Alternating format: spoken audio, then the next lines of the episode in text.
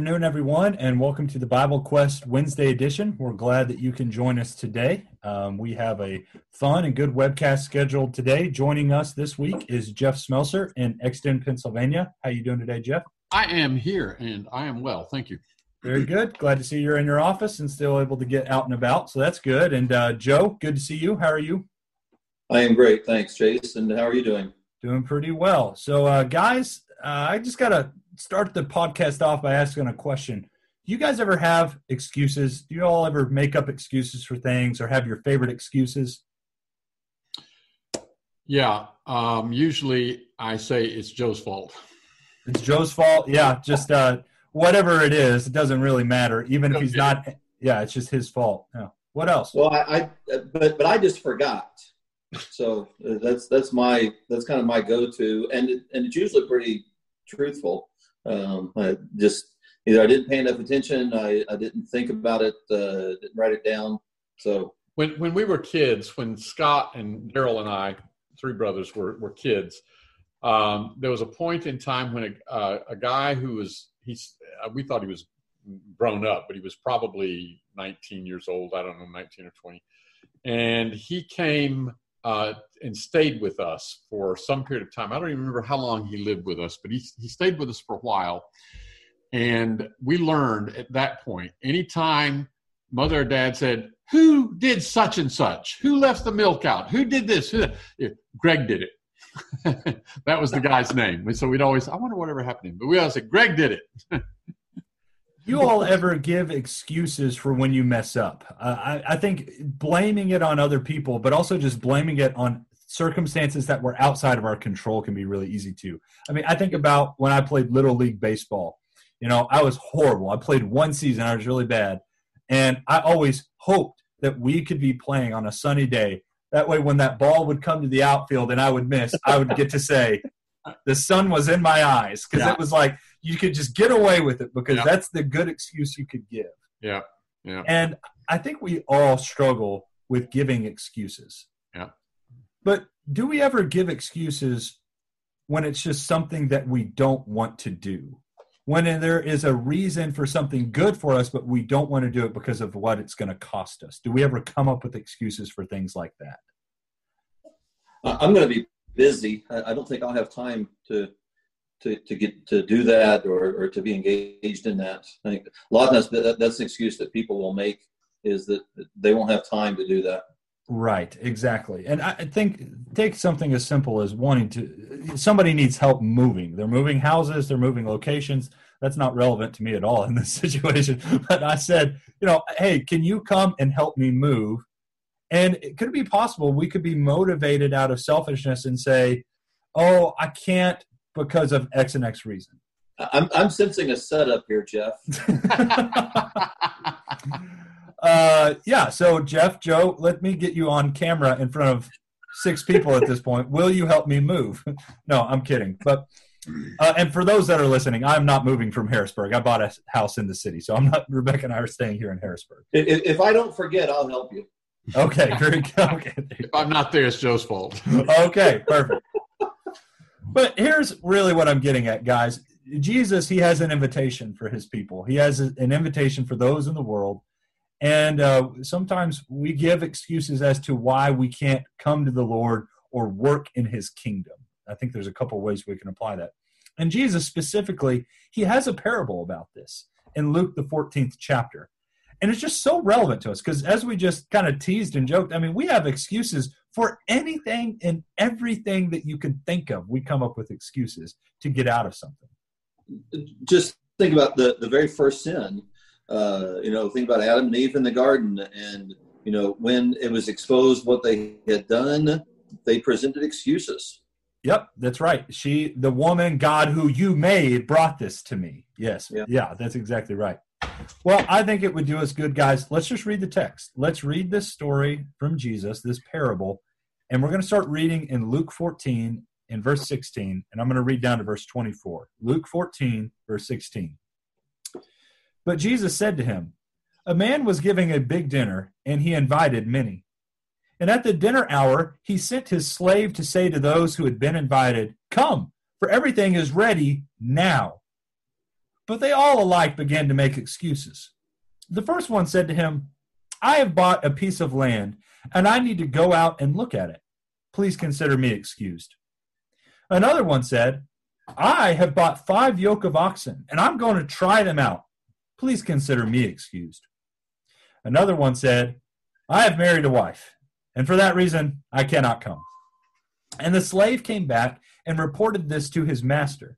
Then the head of the household became angry and said to, the, to his slave, Go out at once into the streets and lanes of the city and bring in here the poor and crippled and blind and lame.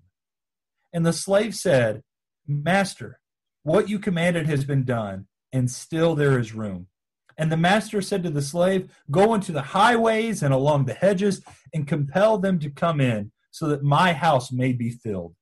For I tell you, none of those men who were invited shall taste of my dinner. I don't know about you all. This is one of my favorite parables. It really doesn't matter what season of life I'm in, it reminds me of where my priorities should be. We'll start off just at the very beginning of the parable. Jesus is very simple here. A man was giving a big dinner. I love that.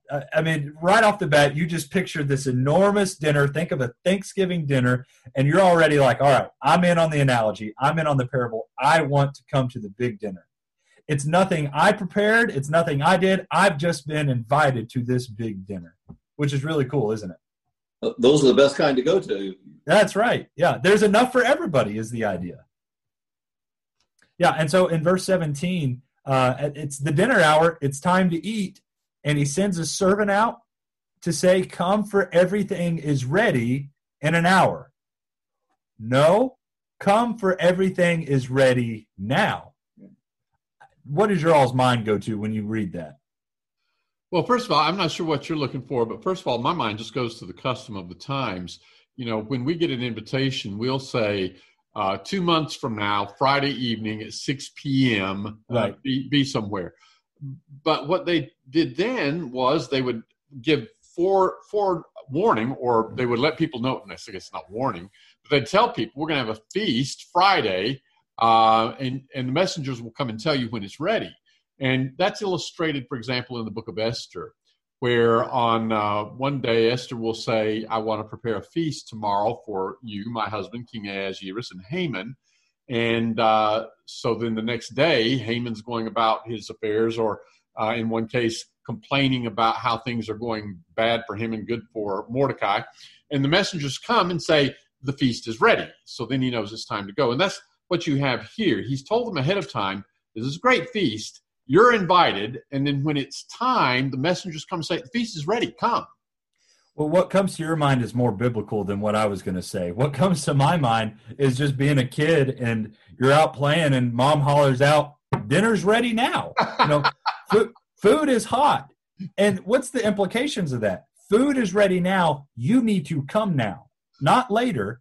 Now is when. But in both cases, the point is you're not caught by surprise. You knew your mom was going to fix dinner. You knew it. The supper time would come, and in the biblical times, they had been told ahead of time, there's a feast, you're invited. So you would think that you would you would make you would make uh, arrangements for that in your busy schedule, whether you are Haman, an administrative official in the kingdom of Ahasuerus, or Chase, a, a little boy living in the um, buyer's household. Right. Yes. Yeah. Very good point.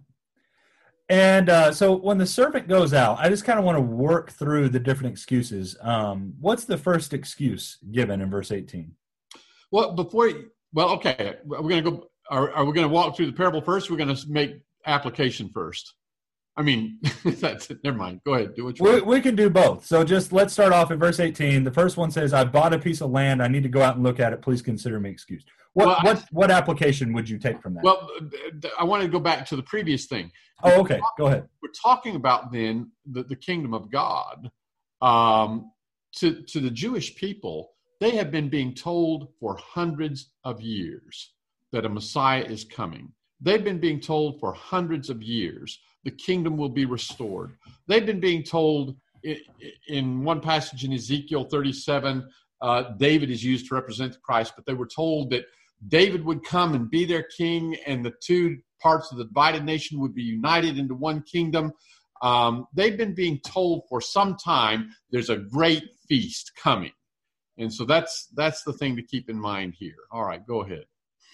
Yeah, no, that's exactly right. I mean, the Christ is here. John the Baptist has already been prophesying about the, or uh, teaching and preaching about the Christ, preparing the way for him. Jesus is here. And this guy in verse 18, he says, I've bought a piece of land and I need to go out and look at it. Please consider me excused. If you all could sum up and make the application for us, what excuse has this guy given? What's in his way? I have things in this world that I'm busy with right now. That's right. He is worried about his earthly possessions. Mm-hmm. And that is what has distracted him from coming to the kingdom, is because of what he has and what he's focused on. So what you, would you say to this guy? I, I, would say which is more important. I mean, you, two chapters later, Luke is going to talk about the Pharisees who were uh, known for being sticklers for the law, or at least for the traditions of the elders. Uh, in other words, they were strict. Paul describes them as the strictest sect of the Jewish religion. And so here you have people you would think, well, if they know the kingdom's coming, then when when the announcement is made, the feast is ready, the kingdom is here, those people go right to it. But no, Luke will say in Luke 16, 14, they were lovers of money. Uh, they did not receive the kingdom when it when it arrived, when the moment arrived, because they were more interested in earthly things, material things and and that's what you see in this example here where the fellow says i bought a field and i must needs go out and see it i pray thee have me excused right so i, I think thinking of this from you know 21st century america it, it, it seems rather ridiculous uh, how many of us go and buy a piece of land and then go and uh, and look at it uh, that that seems completely backwards. It doesn't seem to make any sense at all, at least to, to me, from our perspective. But maybe if we thought about somebody who was quite wealthy and and had a lot, maybe he has servants who are buying things for him at, at his instructions, and now he needs to go and inspect that. Um, but even at that point, it can't wait till after the meal uh, you know, the, the priority here is just really messed up.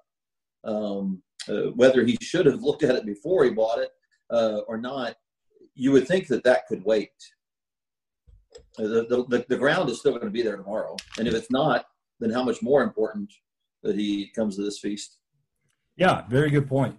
What what would you guys say to this guy's excuse? What would you want to say to him if you could get in his face?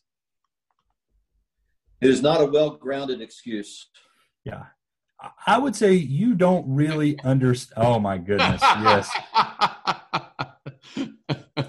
Nicely done, Joe. Oh. Sometimes I forget why we have you on on, on, webcast. Uh, no, I'm teasing. I'm teasing. Um, anyways, if any of you all watch the Tuesday edition of the show, Stephen Rouse has those same types of jokes. So I'm I'm not a, I don't have an excuse here. I should have gotten that. uh, but anyways, I would want to say to him, you don't understand what this big dinner is. If you really understood what this big dinner meant for you and for your life, if you really understood who Jesus the Messiah is, to be more specific, you would give up this piece of land to go and follow after Christ. But isn't that what possessions do to us if we're not careful? They make us to start see those things as the most important to the point that we can't even see what the true thing is. And I'll be honest, y'all, I have struggled with this in my life, messing up my priorities where I value something I can see with my eyes without valuing what the Lord has given me. Um, I think this is a big struggle for me and uh, it's it's a big struggle for really 21st century America. Any thoughts or comments on that? Are there? No, any, I, think I think you nailed it. That, that was that was excellent. Can you all think of any Bible examples or Bible people that come to your mind when you think about this?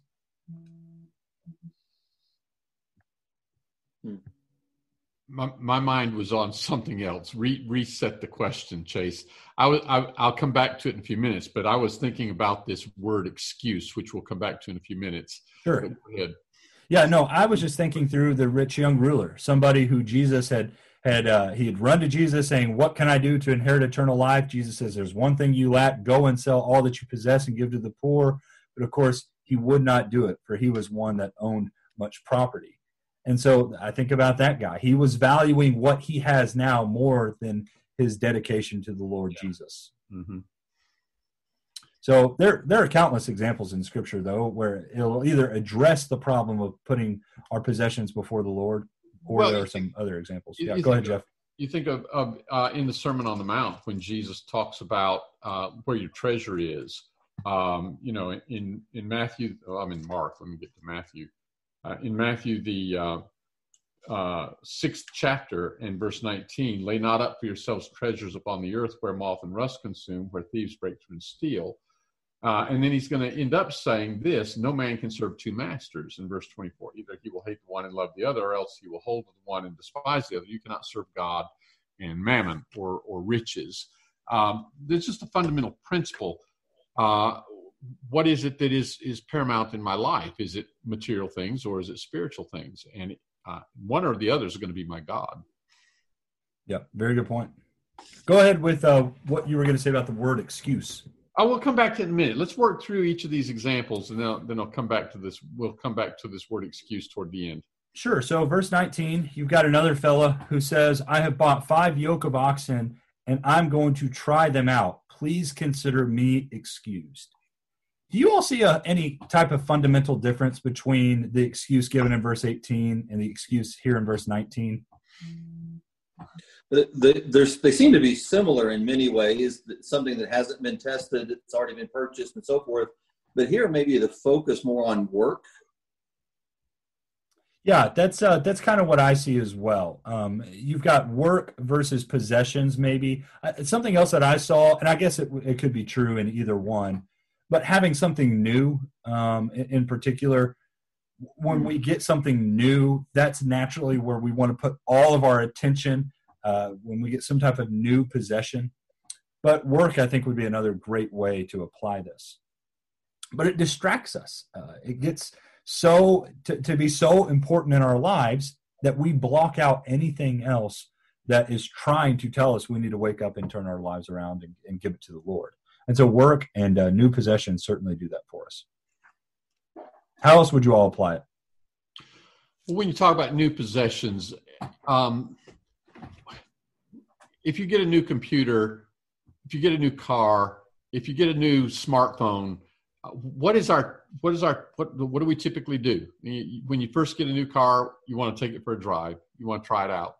Um, I had a, I bought a new car. That the only is it the only new car I've ever bought? Uh, maybe is one of two. Um, but I bought a new car in 1983, I literally washed it every day. No, truth be told, many days I washed it twice. Uh, you know, I was very excited about that car. I want to spend time with it, want to go for a drive in it, and then wash it again. You know that kind of thing.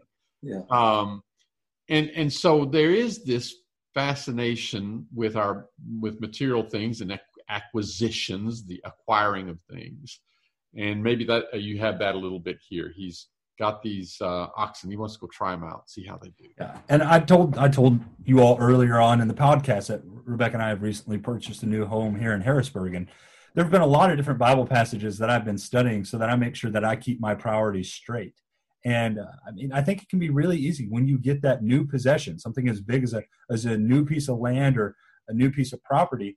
It can be really easy to pour all of our life and all of our heart into that thing because it feels so permanent. And especially with this big purchase that we've made it feels permanent because it is taking such a big chunk of my life to pay it off. But i still cannot get short-sighted. I still cannot lose focus of the big dinner that jesus christ has invited me to. And when we get these new possessions we sometimes do take the dinner and put it on the back burner and start to mess up our priorities but it's so important to remember that these things pass away so fast all right. Uh, what's the last excuse there, guys? It's a little bit different there in verse 20.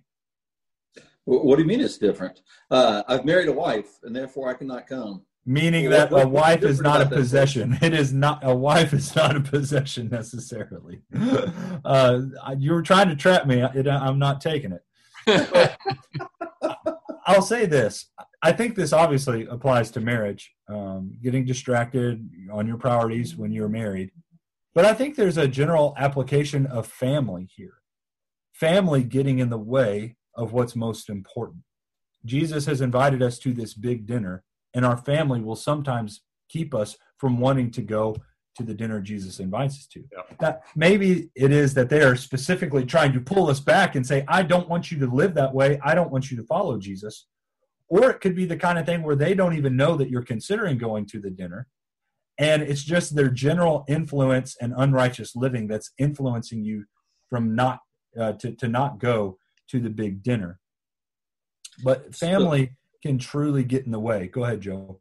Well, I was just thinking, you know, this all of these excuses. Uh, I don't know that there's necessarily a one for one match, but back in Deuteronomy 20, uh, you have a situation where uh, he's talking about those who should go to war and those who should not go to war amongst the the soldiers, the, the age 20 and older and so forth, uh, that are listed there. And one of the things that he has is somebody who has built a house but hasn't dedicated it yet, that they should not go to war. Somebody who's planted a vineyard and they've not eaten of it yet, they should return back to their house uh, rather than go out to the battle. And then the third one in verse uh, Deuteronomy 20, verse 7, is somebody who is betrothed to a woman has not yet married her. He should return and, and not go out to, to battle. Um, you know, even from a scriptural vantage point, we understand that, that those things are going to be distractions to uh, to people serving the, the, the Lord, going out into a battle. Um, and so I think there's some some connection here, at least in my mind, to to these things. Um, so there's there's going to be plenty of other battles in the future. Uh, he just doesn't go to battle for for a year, but here it's being invited into the kingdom, uh, into this great great dinner uh, big big dinner that we talked about. Um, you don't let anything distract you from that. That's right. And you know, I go a little bit further down into Luke 14. What did Jesus say in verse 26? If anyone comes to me and does not hate his own father and mother and wife and children and brothers and sisters, yes, and even his own life, he cannot be my disciple. Whoever does not carry his own cross and come after me cannot be my disciple. I mean, I don't think Jesus literally means you need to hate their guts in the in the case or in the idea that like oh I hate them as a person, but it's the priority side. You need to put them way down here in comparison to where you put me. But this guy in the parable has prioritized his family ahead of the of the Lord of the big dinner that he's been invited to. Because yeah, go ahead, Joe. I think somebody asked the question in relationship to that. There uh, isn't the having a family a part of serving Jesus. Uh, uh, saw there on the Q and A. Yeah, well, let's uh, let's tie this in because that was kind of be going to be my next part. Is having a job a good thing and really in line with what God wants for us? Yeah, absolutely. Sure. Is having a land here, having a home, and kind of living here, being an active part of the community, is that, uh, uh, generally speaking, a goal and something God would approve of and be happy with? Sure. Yeah, absolutely. Is having a family something God approves of and, and wants for us? Sure. Absolutely. All three of these things that this, this guy is saying is his excuse, they're good things. But the problem is he's using those things to put God on the back burner. Yeah, they become alternatives to God. It's really it's really the old thing in Romans 1, worshiping the creature rather than the creator. The creatures are good and created by, by God for our use and for our enjoyment and all of that. But when we get focused on that and that becomes our God, well, it's like the Old Testament Israelites that they would look at the blessings they had from God and forget who gave them to them. And and their their focus became the blessings themselves, and then they would use the blessings to to to give gifts to other gods. And well, obviously they missed the point of it. And so all these things, having a job, having possessions, having a wife, all of these kinds of things are are good, having family, all these kinds of things are good things, and I can serve God by by um, devoting myself to these in appropriate ways, in godly ways. I can serve God by by serving my family, by loving my wife, and by raising my children up in God's ways. But when when I just look at my family as the thing that um, is the end in, in and of itself, and now I'm I'm just that becomes my God well, it's it's become essentially an, an idol. And so I don't remember where I was going with that. I had a concluding thought. but it's gone from me. Or you, here, here's where you say, "Okay, boomer." Okay, boomer. Let's. Uh, uh, any other thoughts or comments on um, any of this so far? No, I, I think all that makes a lot of sense. And boy, do we have to really work at where we started this conversation uh, of not making excuses. Our excuses aren't going to be exactly the same as these, probably, but but we just don't have any reason to make any excuse. Yeah, that's right. So, uh, yeah, Jeff, go ahead. So now might be a good time for me to take us back to that word excuse for just yeah, please do. All right. So this word is used a number of times in the Bible. Let me let me see if I can if, if I can uh, confuse you a bit. It's in First Timothy chapter four, verse seven. Take a look. First Timothy chapter four, verse seven, and also um, I think it's First Timothy the fifth chapter and verse eleven. So chapter four, verse seven, and uh, where's my, my New Testament here? Um, right after Malachi. Thank you, helpful Joe. Hmm. Um, do you see it there? It's not obvious, is it? And so you said First Timothy four verse seven. Yeah.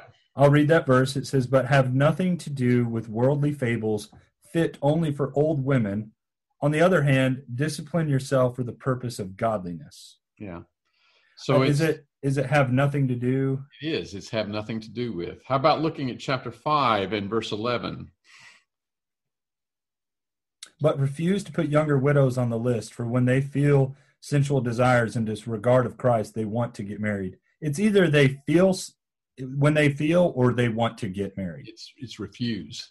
It's refuse. It's neither of the ones I just said. Okay, so it's it's refuse. Interesting. So have nothing to do with refuse. These kinds of ideas. This is kind of interesting. How did now there there are words that have completely diverse meanings, and it's hard to even make a connection between how did this one word end up meaning these two different things. But I think that if we look at the different uses of this word, there's um, we, we can we can we can kind of see how there's one basic meaning in this word that that'll account for all of this, and I think it's enlightening when we go back to Luke 14. So I'll give you a couple more here real quickly. Um, how about where it's used in a little different way in Acts chapter 25? And uh, let's see, what verse is that? Acts All right, so you got the same writer. You've got Luke in Acts and Luke in obviously the Gospel of Luke. Yeah. So using so, the same word. Yeah, so Acts chapter 25 and verse 11. So this is uh, when Paul is before Festus, and it says, If then I'm a wrongdoer and have committed anything worthy of death, I do not refuse to die. Yeah. And so is it, I do not refuse? That's it. That's it. Now, how about a different use in Hebrews chapter 12 and verse 19? Um, that's it. Let's save that one for last. Go okay. to Mark chapter 15, verse 6. Mark chapter 15, verse 6. Uh oh, is that that's something about the resurrection, isn't it? Uh, it's before the resurrection. Right before it? It's going to be before the crucifixion. Oh, okay, yeah. 15 verse 6 verse 6 now at the feast he used to release for them any one prisoner whom they requested. Is it release? It's requested. It's requested. Okay. All right so we've got refuse in a couple of different ways. And uh, you know like, like refusing uh, widows who are uh, less than 60 or so on and then refuse in the sense of i refuse not to die and refusing or or i forgot how your translation uh, worded it old wives fables and then then here's this um, ask ask for a prisoner to be released um, now how about uh, one more hebrews chapter 12 and verse 19 all right, Hebrews 12 19. Yeah. And to the blast of a trumpet and the sound of words, which sound was such that those who heard begged that no further word would be spoken to them. Is it begged? Begged. so here's the interesting thing here. Uh, how do you get one word that is, is going to be used in all those contexts, including or making excuses in Luke 14. So the word's actually a compound word. It's made up of para and aiteo or aiteomai, and aiteo or aiteomai is ask, request. And para is alongside or in some context off. And we have an expression, beg off. beg off. So, so in in in some contexts, you want here's here these here these fables and worthless disputations. I'll just beg off from those, ignore those. Here is this uh, widow who doesn't meet the requirements. You know, just beg off of that. Here is the, the awesome voice of God, and the people are afraid of hearing. Beg off, please let us not hear the voice. Moses, you just tell us what he said. And here's Paul. Uh, you know, if I've done something worth worthy of death, I don't beg off. If, if death is my lot, you know, I'll accept that. But then come back to Luke 14 and you think about uh, Jesus Christ, the Messiah, the Christ, the Messiah who comes with the kingdom that the Jewish people have been looking for all this time, that they knew was coming, they should have been prepared for, they should have been relishing. And it's not just that they made an excuse, I'm busy, they begged off. You beg off something when it, it's, you know, you know, I'm just really not interested. I'm just, you know, they begged off. And and what that I think highlights it highlights what's going on. We're trivializing what it is that the Lord has to offer. These guys were trivializing uh, the feast that had been made ready for them. You I guess you can see that without going around the world and seeing the kind of the usage of the word. But it occurred to me as I was looking at this, I thought, you know what? The basic idea here is beg off. That's that's the etymology of the word. And etymology is not necessarily meaning, but that's the etymology. And so I quickly grabbed my, you know, Kittel, this volume Kittel, and you look up the word, and in the very second line it says begging off. So. Wow. Well, that's really cool. I hadn't I hadn't realized that before.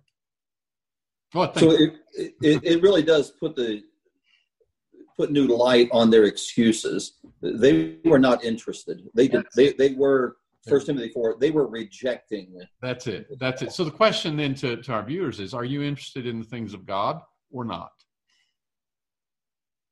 Yeah. So their attitude was certainly that of. It's not even like they put a lot of thought into their excuse. It was just kind of like, ah, I got to deal with this. So just go away, beg off. Like let's just. I, I'm not worried about this big dinner right now. Yeah. So that's helpful. Thank you, Jeff, for for going through that with us. So, Chase, you should try this tonight. Like when your wife says that dinner is ready, just make up an excuse, a lame excuse, and just, you know, see how she responds to that. Great segue into this next section. We're just going to move past the analogy that you just constructed for me.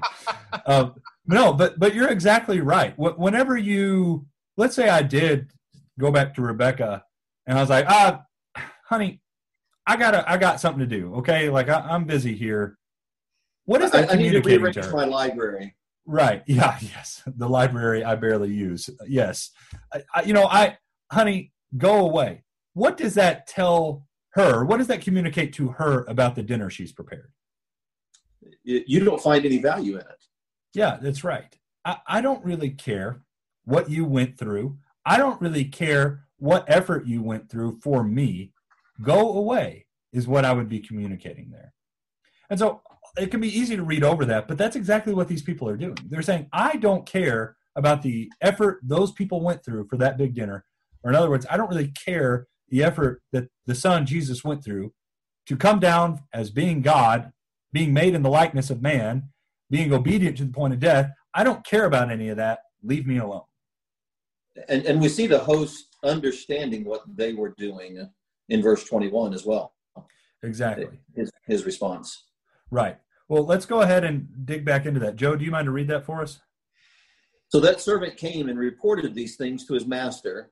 Then the master of the house, being angry, said to his servant, Go out quickly into the streets and the lanes of the city. Bring in here the poor and the maimed and the lame and the blind. We keep going? Yeah, yeah. Go on to the end of it. And the servant said, Master, it is done as you commanded, and still there's room. Then the master said to the servant, Go out into the highways and hedges, compel them to come in, that my house may be filled. For I say to you that none of those men who were invited shall taste my supper. So, just as Rebecca would probably respond in anger if I had told her, you know, leave me alone, beg off, go away, uh, surely the master of this household responds in a very similar way. He's offended look at look at what I've went through. Look at what effort I've gone to to invite you to this big dinner of your life. And so he's angry about this, and he tells his servant to go out into the streets and bring in the poor, the crippled, the blind, and the lame. How do you all apply this? Well, I think, especially going back a little bit earlier in uh, Luke 14, uh, you uh, have this time uh, uh, of this uh, feast that's being talked about. don't know where to start. Maybe right back in verse 12. Then he also said to him who invited him, When you give a dinner or a supper, do not ask your friends, your brothers, your relatives, or your rich neighbors, lest they also invite you back and you be repaid. When you give a feast, invite the poor, the maimed, the lame, and the blind and you'll be blessed because they cannot repay you, for you shall be repaid at the resurrection of the just. Uh, it seems to be a pretty clear connection with those that he's saying to invite there. Uh, so the, this group would be the the underprivileged of society, the uh, particularly I think of the of the Jewish society, uh, the language that he's using here. Sure. Jeff, it looked like you were going to say something about that. Well, it, it is interesting here when you think about it, and, and I hadn't thought a lot about this before, but um, if we go back to Luke 14 in verse 1, uh, when he went, it came to pass when he went into the house of one of the rulers of the Pharisees on a Sabbath to eat bread, they were watching him. Mm-hmm. And then the, the, the, the story goes on, and and we get down to verse 15, and he Jesus has ruffled some feathers. He said some things that kind of offended them, and and so one of them is trying to to make nice and say, well, we're all going to be in the same place when the when the uh, kingdom comes. You know, blessed is he that shall eat bread in the kingdom of God. And Jesus is is trying to make it clear. No, what I'm saying applies to you.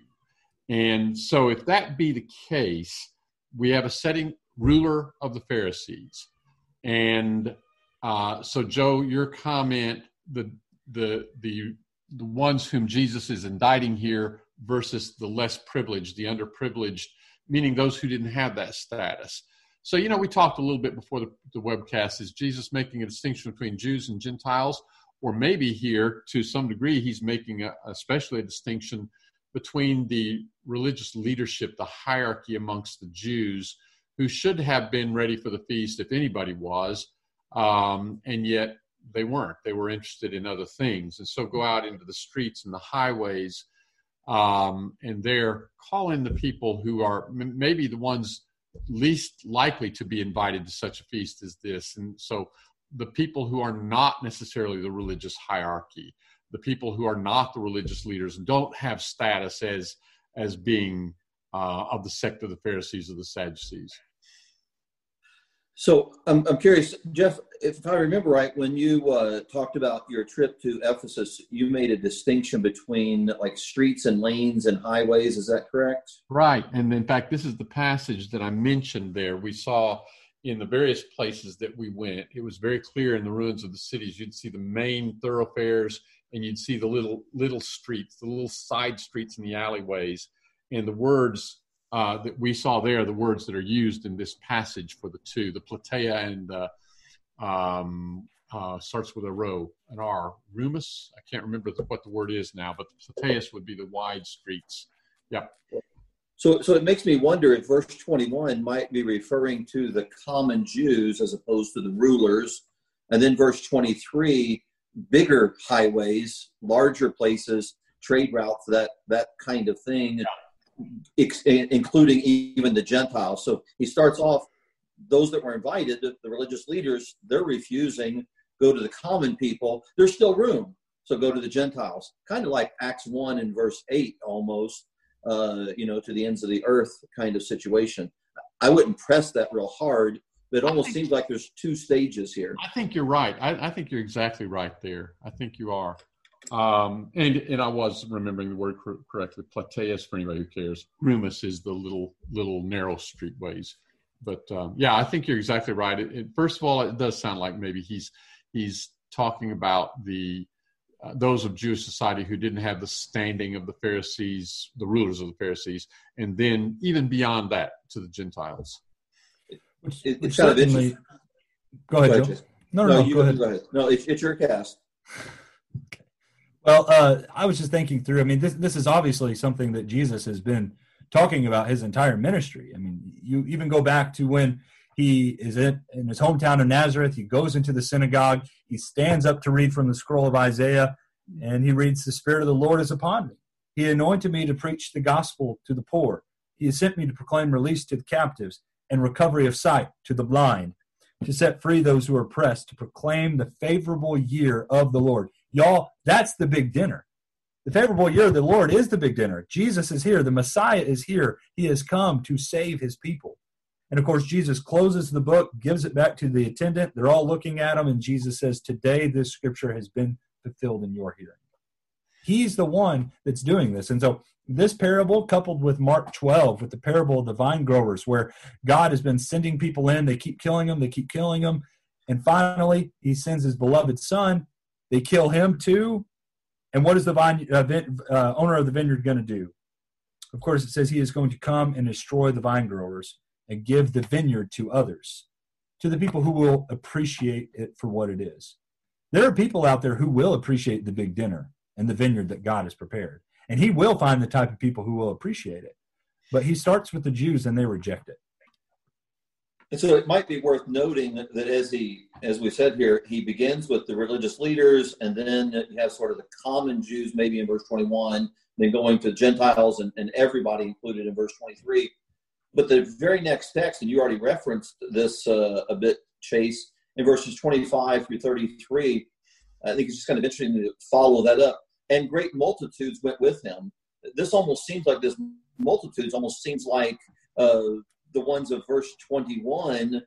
And if that's the case, he's letting them know in this text the same thing is going to be required. You can't put other things first as well, uh, whether it's family or yourself, you need to count the cost uh, to, to come as well. So it's not just that, oh, well, I'm glad I'm not a ruler. I'm glad I'm not one of the rich. You know, I'm, I'm safe in that. No, God still expects you to not make excuses.